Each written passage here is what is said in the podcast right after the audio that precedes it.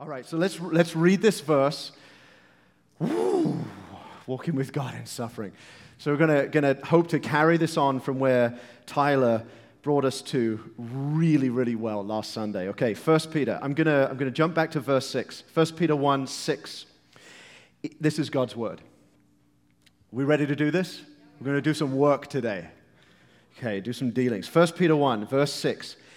In this you rejoice Though now for a little while, if necessary, you've been grieved by various trials, so that the tested genuineness of your faith, more precious than gold that perishes, though it's even tested by fire, it may be found to result in praise and glory and honor at the revelation of Jesus Christ. Jump down with me to verse 13. So, because of everything that went before, we read, therefore. Therefore, preparing your minds for action and being sober minded, set your hope fully on the grace that will be brought to you at the revelation of Jesus Christ. As obedient children, do not be conformed to the passions of your former ignorance. But as he who called you is holy, you also be holy in all of your conduct since it is written, You shall be holy, for I am holy. So I want to do three things in our time here today. Um, first thing, I want to I want to frame suffering as the crucible, as, as a furnace, which is where Tyler took us. Um, and and you, you can't do this with the, the books that the world will offer. You can only approach this by faith. This is ridiculous in the eyes of the world. This is not making your life better, embracing and viewing suffering as something that God will use in your life. It's insane, but we're going to go there by faith. So I want to frame that just for a few moments for us. And then, secondly, I want to look at how the Bible takes us to walking with God in suffering. How do we walk with God in suffering? Because I want to recoil and I don't want any of it. I want to be comfortable. Take me to the pool and I want to throw a tennis ball around and, and not for very long because I'll get tired, you know, 43. And, and then I want to sit and I want it to be warm. And, and that's all. I don't want to talk about hard things, but I need to. So I want to talk about walking with God in suffering. And then, thirdly, what Peter does for us, and most importantly today, is set your mind for it. Gird up the loins of your mind, Old English. Like, be sober minded. So, God today wants you to go from here with the blessing of having a mind sober and like pulled together, like if you had big Eastern clothing and you kind of did a big wrap like that and pulled it in. That's what you're going to do with your mind today to face this week with a strength in God ready for the trials that come. Yes? We're going to do it. So, suffering is a crucible, first one. So, by the time we're finished in like the next 28 minutes, sadly, there'll be too many children across the world would, that would have died from abuse and violence during that time. I am a dad, I have kids, I want, I'm nauseous, I want to throw up thinking about it. There's hard things happen across the world. Sometimes enormous numbers of death, de- of deaths that happen in one event, like a cyclone or an earthquake, where there's like 300,000 reported deaths just happening at the same time. Thousands die every day in unexpected tragedies, and hundreds of thousands around them crushed by grief and shock. And that's where we went to last week in this passage. Though you have been grieved by many griefs. This is happening. And so here we are, and God's word says it that way.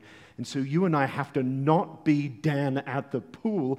We've got to be us with God going to griefs and suffering, and it's heavy. And I'm sorry if you didn't expect that in church today.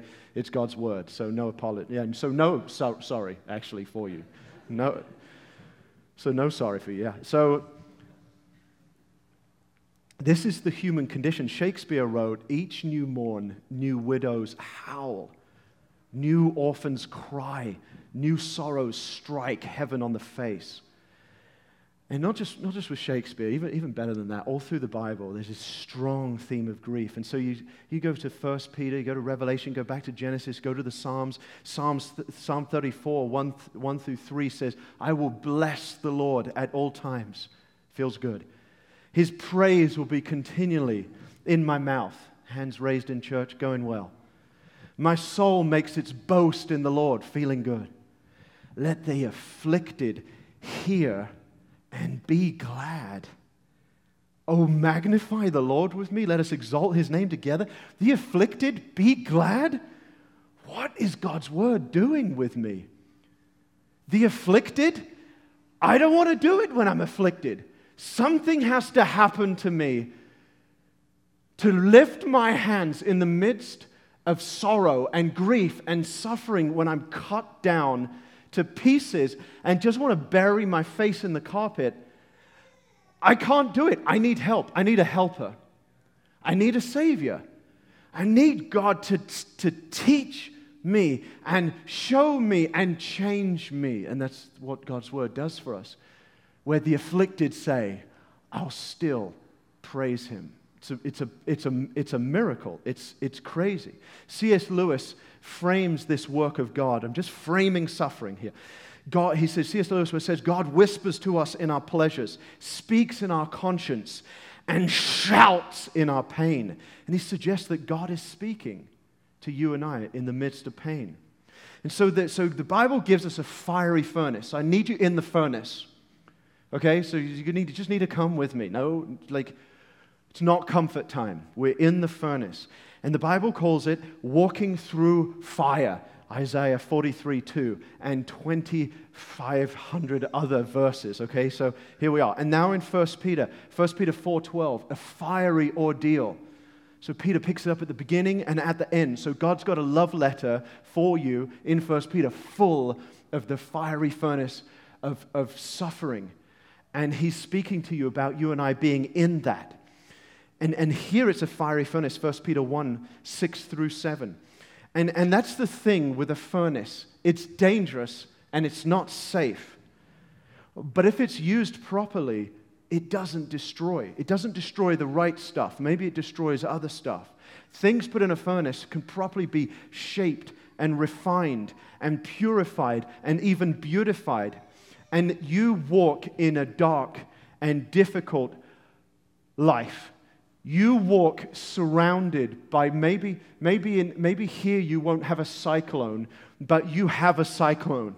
And you have hard things and whirlwinds of darkness and wickedness around you, and you're walking. If you've, done, if you've read Pilgrim's Progress, read it again. If you never had, go there and read it every day, because this is your life. There are monsters in the bushes, and there are difficult things. And when the road seems smooth, your, your whole foot goes in a hole and maybe breaks, and you just didn't foresee it. I'm not speaking it over your life.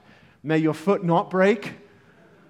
But I, I, am not going to flatter you to say, go and live a smooth life when there are howling, vicious demons of awful wickedness and darkness around you in this life. They are present and they are here. And they will not go if you and I pretend and the day you and I start to get really comfortable and pretend they're not there and start to convince ourselves that things are not difficult is when you should be really worried and concerned. And I want you alarmed today. I want to alert your soul because Peter, in a minute, here's the trailer, kind of the nod, the teaser. You know, he's going to say in a minute, gird up your mind. Gird up the loins of your mind. Be sober, but we're, we're not there yet. So that's kind of a preamble. So, this is the remarkable view of suffering. It's got to be noted, it's got to be faced. We need to endure this with faith. And so, one view of this is in the book of Daniel. So, I'll just give you this one picture and then I'll make a comment. So, in the book of Daniel, you've got these, these three guys, faithful men Shadrach, Meshach, and Abednego. And you know the story if you've been in church any time. And they find themselves, because of their faithfulness, in a ridiculously difficult, horrible trial all the emotions flying. I mean, it's just, God's so honest with his servants. You know, Paul shows up at church and says, I, I, came to you in, to the church in Corinth. I came to you in weakness and in trembling and in fear. He's saying, I'm emotionally shattered today. It's not typically what you hear from the preacher, but the Bible's more honest than we like to be in the West and in this age. And God's honest with this. It's, these three faithful brothers go into the fiery furnace, and the onlookers see. They see one, two, three, and then wait. There's a, there's a fourth one in there with them. And so, in the image God keeps giving, whether you're in 1 Peter or the book of Daniel, is that God doesn't have a business coming along and saying, I'll take this totally away right now. And I'm not here to explain to you the mystery of why he won't do it right now, because I don't know, and the Bible doesn't explain that God will do that right now. So I'm not going to address it. But somehow he does not say, I'll take it away right now. And in that image, and this is you in life, there's a fourth man. And onlookers, not just churchgoers, Christians, onlookers say, there's a fourth man, one like a son of the gods. And so God says, I will be with you in that furnace. I won't be the author of calamity. And here's the second thing I want to say I'm not going to teach you that I delight in it. I'm not happy about it, but I'll be with you. And that's the point I wanted to make in here is, is that God is not happy about suffering. He's not, he doesn't show us like, I want this for you. He doesn't explain that. And so, you, so to, to illustrate this point, you have Jesus show up, and Lazarus has died. And Jesus shows us God. You see God in the face of Jesus. Fully God, fully God, and yet fully human. And he shows up, and there's weeping, and there's great trial, and there's great calamity. And he loves Mary. Unmistakably loves Mary. So jealous for her. And what you see right here as he comes along, I mean, he knows he's going to raise him from the dead, and he's going to do the thing where he's like, take those grave clothes off. And, but he displays the perfect character of God because that's what Jesus is. Hebrews chapter 1. He is, that's, that's the Greek word, character. He is the character of God and he shows up. And some of your Bible translations, I made a little list. Can't actually find it right now, but made a little list here. And, and your Bible might say something like, um, oh, it doesn't really matter, I can't find it. But your Bible might say something like, um, he was deeply moved. Or one translation I'm remembering, he groaned within himself. And these are a couple of the places in the Bible that are just woefully inadequate. Because Jesus comes along there, and the Greek teaches us so strongly that he snorts loudly like a wild animal. He demonstrates irrepressible anger.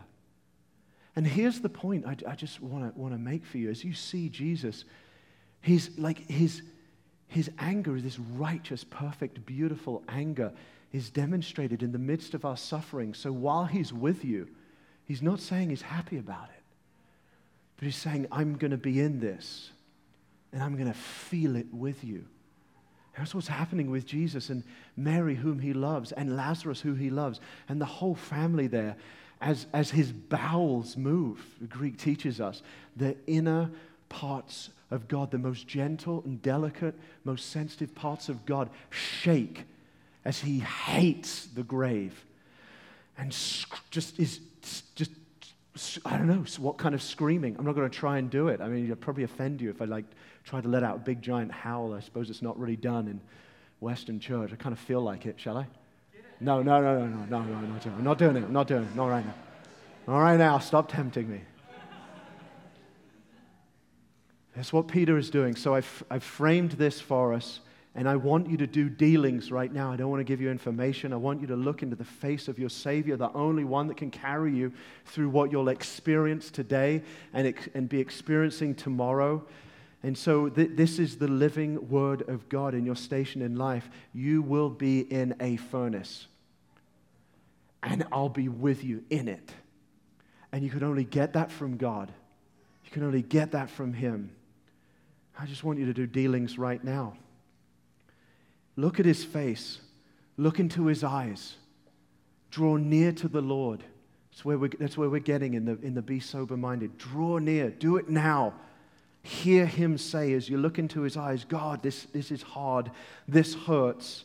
And hear what he's going to say. He's going to say something like, I'm, I'm with you and you won't be destroyed. Uh, hopelessness, I, I won't allow, I, you might feel like it, but I'm not going to allow you to be snuffed out. I'll be with you in your troubles. I'll bless you. I'll cleanse you. You might not have the capacity to understand it, but I'm going to rebuild you. I'm preparing you. I'm going to sanctify you. And when you look back at the Lord and you take your hand and you strike him across the face, sounds offensive, I know. You and I already did it 10,000 times at Calvary with all of our disobedience and our dishonor and, and our disgust and our bitterness and our disobedience to parents, our disobedience to law, our, our murderous hearts, the lust of our flesh, as we did that anyway, and as you do it again, He'll still say, in His unflinching, perfect integrity and character, I'm still with you and I won't let you go and I'm going to have purpose in this, and I'm going to make all things new one day. But right now, I'm at work, I'm cooking. I'm going to take what evil meant and I'm going to turn it. And it's mysterious. In this, Peter has the audacity to say, You rejoice. Though for now, if necessary, what's he hinting at there? That it's necessary? That's my teaching. You've been grieved by so many various trials, so that the tested genuineness of your faith, more precious than gold that perishes, though it's tested by fire, will result in the strong praise of God. I mean, how does someone come along, a counselor, a physician, and say, You lost them to death, to the grave? They did that to you. They took that from you. You lost your reputation. They slandered you that way. How does a counselor come along and say, There's a work going on that's going to re- result in a riot of praise? That's the question. That's the question. Peter's giving us this. Peter saw this in the life of Jesus.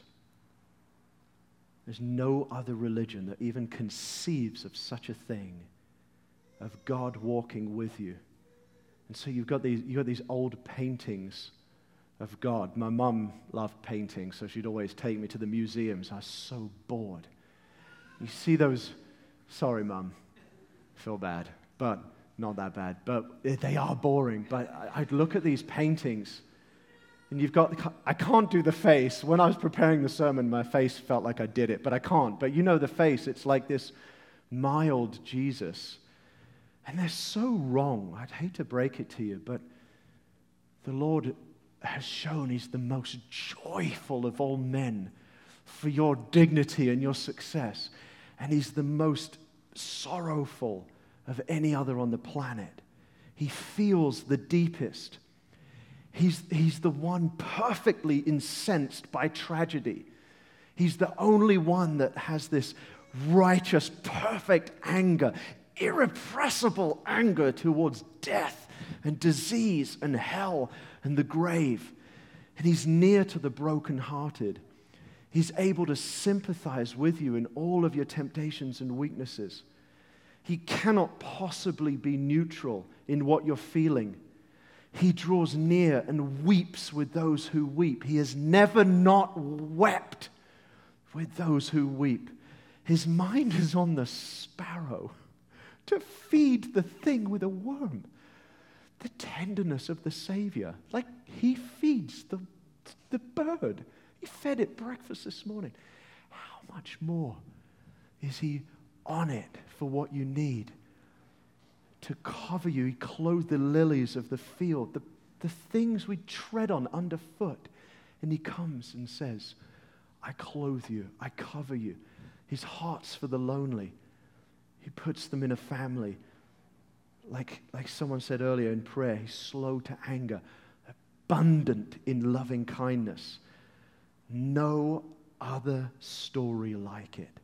Who does that?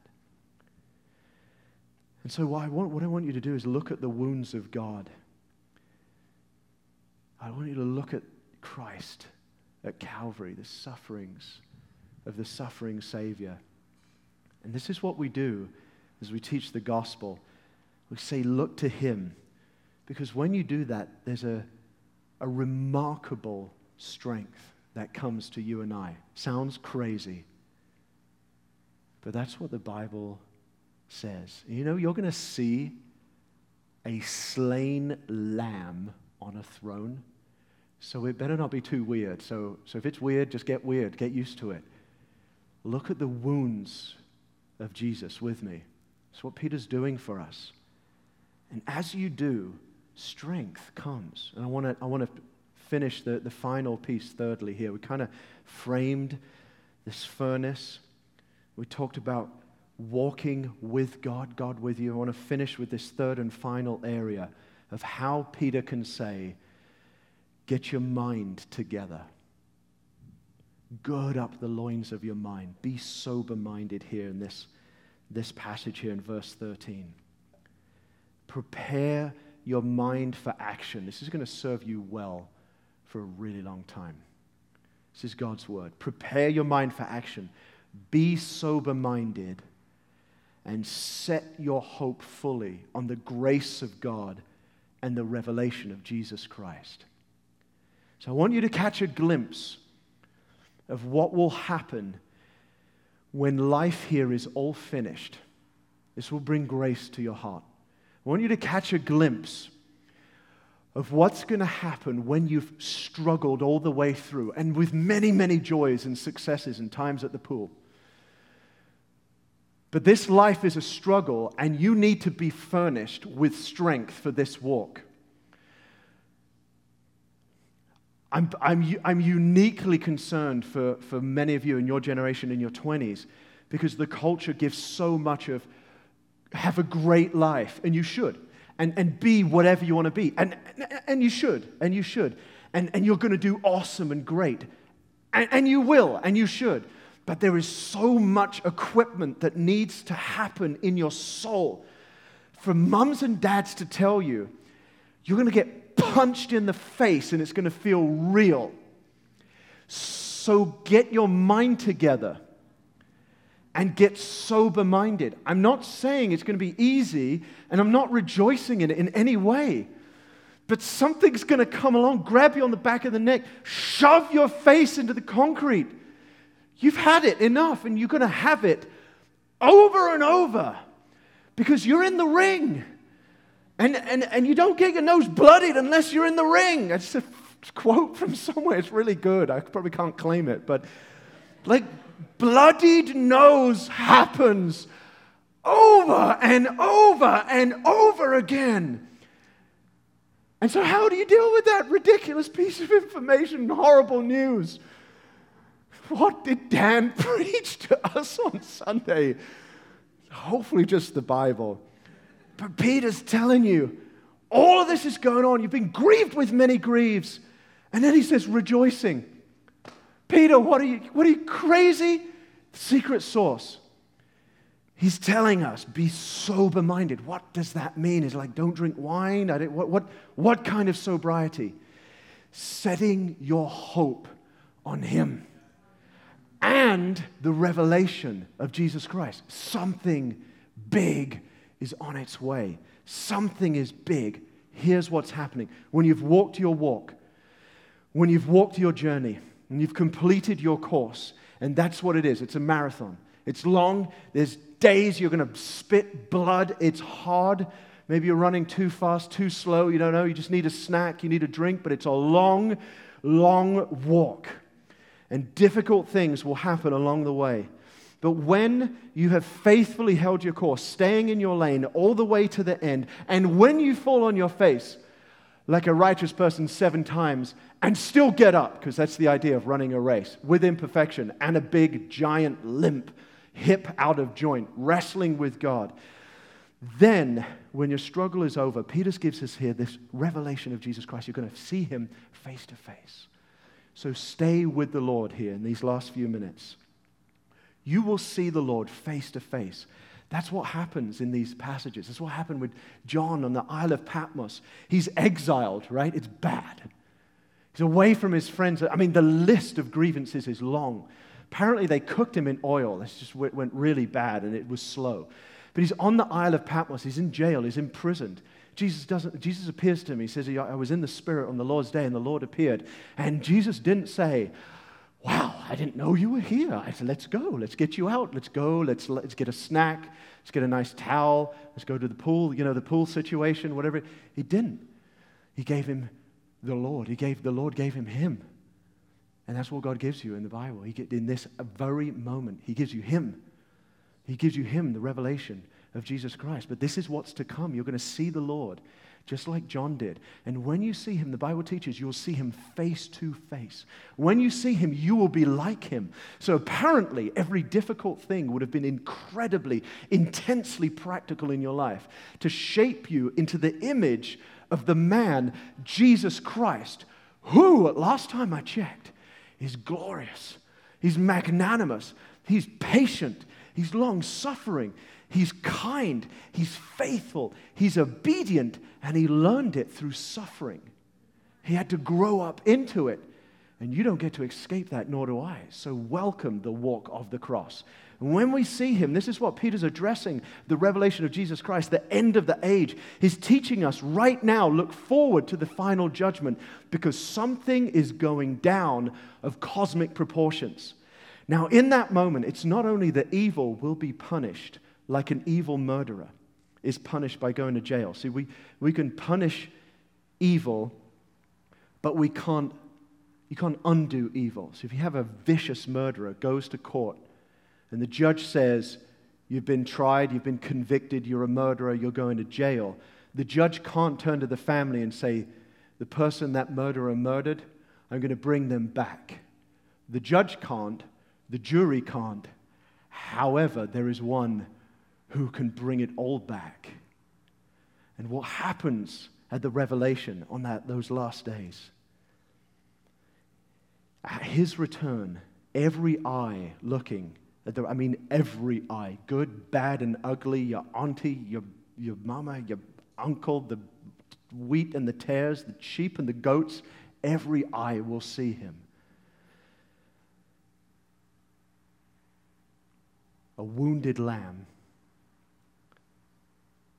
And he will judge the wrongdoing and he will actually undo the damage that evil has wreaked upon creation. And He'll do it because at the cross, evil was turned back on itself. The Bible teaches that the very moment Jesus is dying on the cross, he's disarming principalities and powers. He's triumphing over them by the cross, Colossians 2:15. And the image we're given of Christ's walk and his work on the cross and his disarming principalities and powers is like a king who would capture his enemies and then he would shame them and he would start to undo their havoc. And he would have a, a party with them.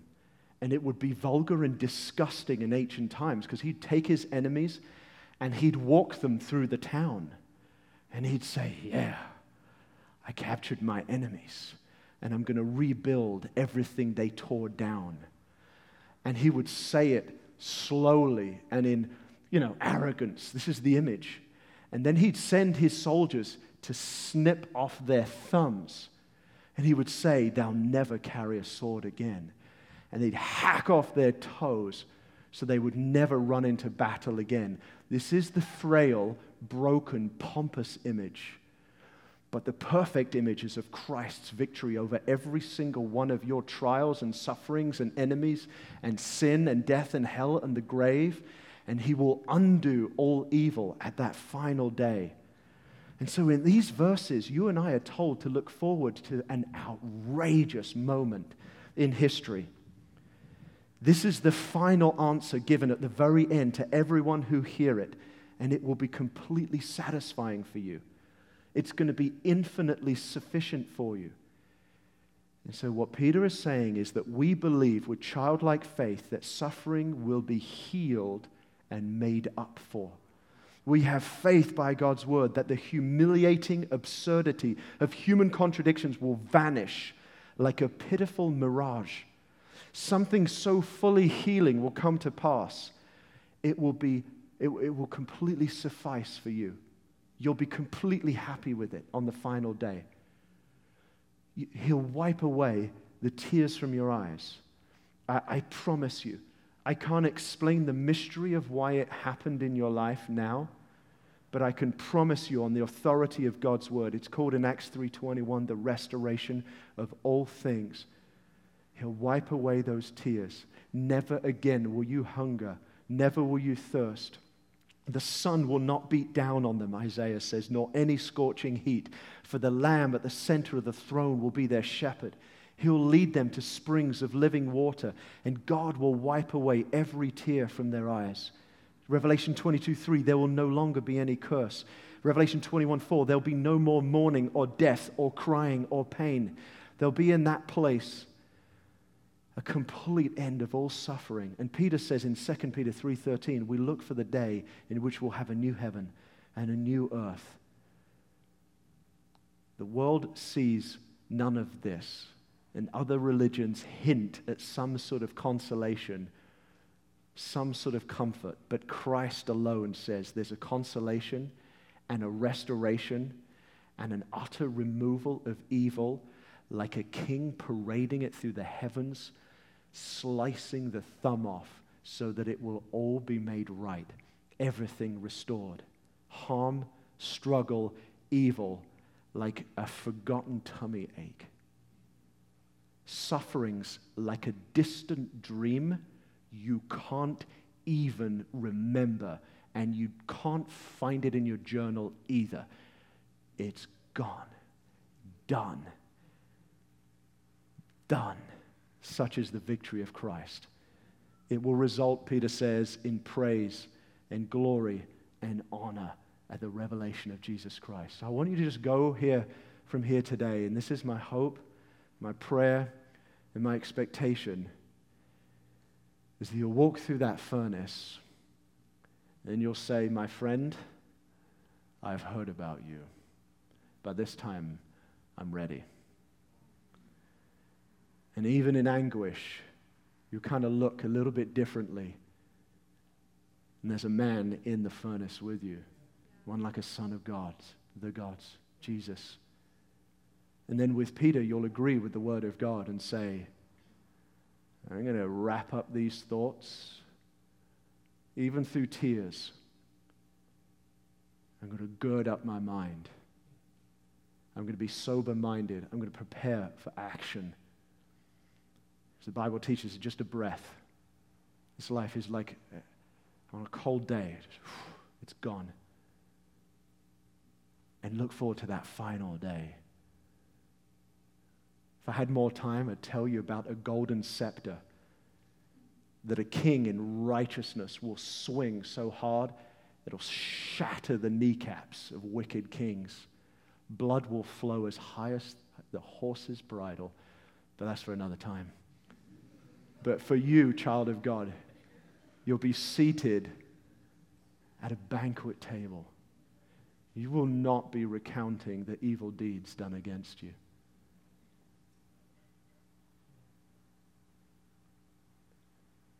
Can you just gather your mind with every hurt right now? I'm just going to pray, and I'll just ask Tyler to come and kind of lead us in a response and breaking bread. But I just want to, I just want to pray for you. Just, just give me a moment. Just do those dealings just for a moment. Let the Word of God have its full effect. So maybe you could, maybe I'll just give you these words and you can make this your prayer if you, if you need it. Lord, it's really hard,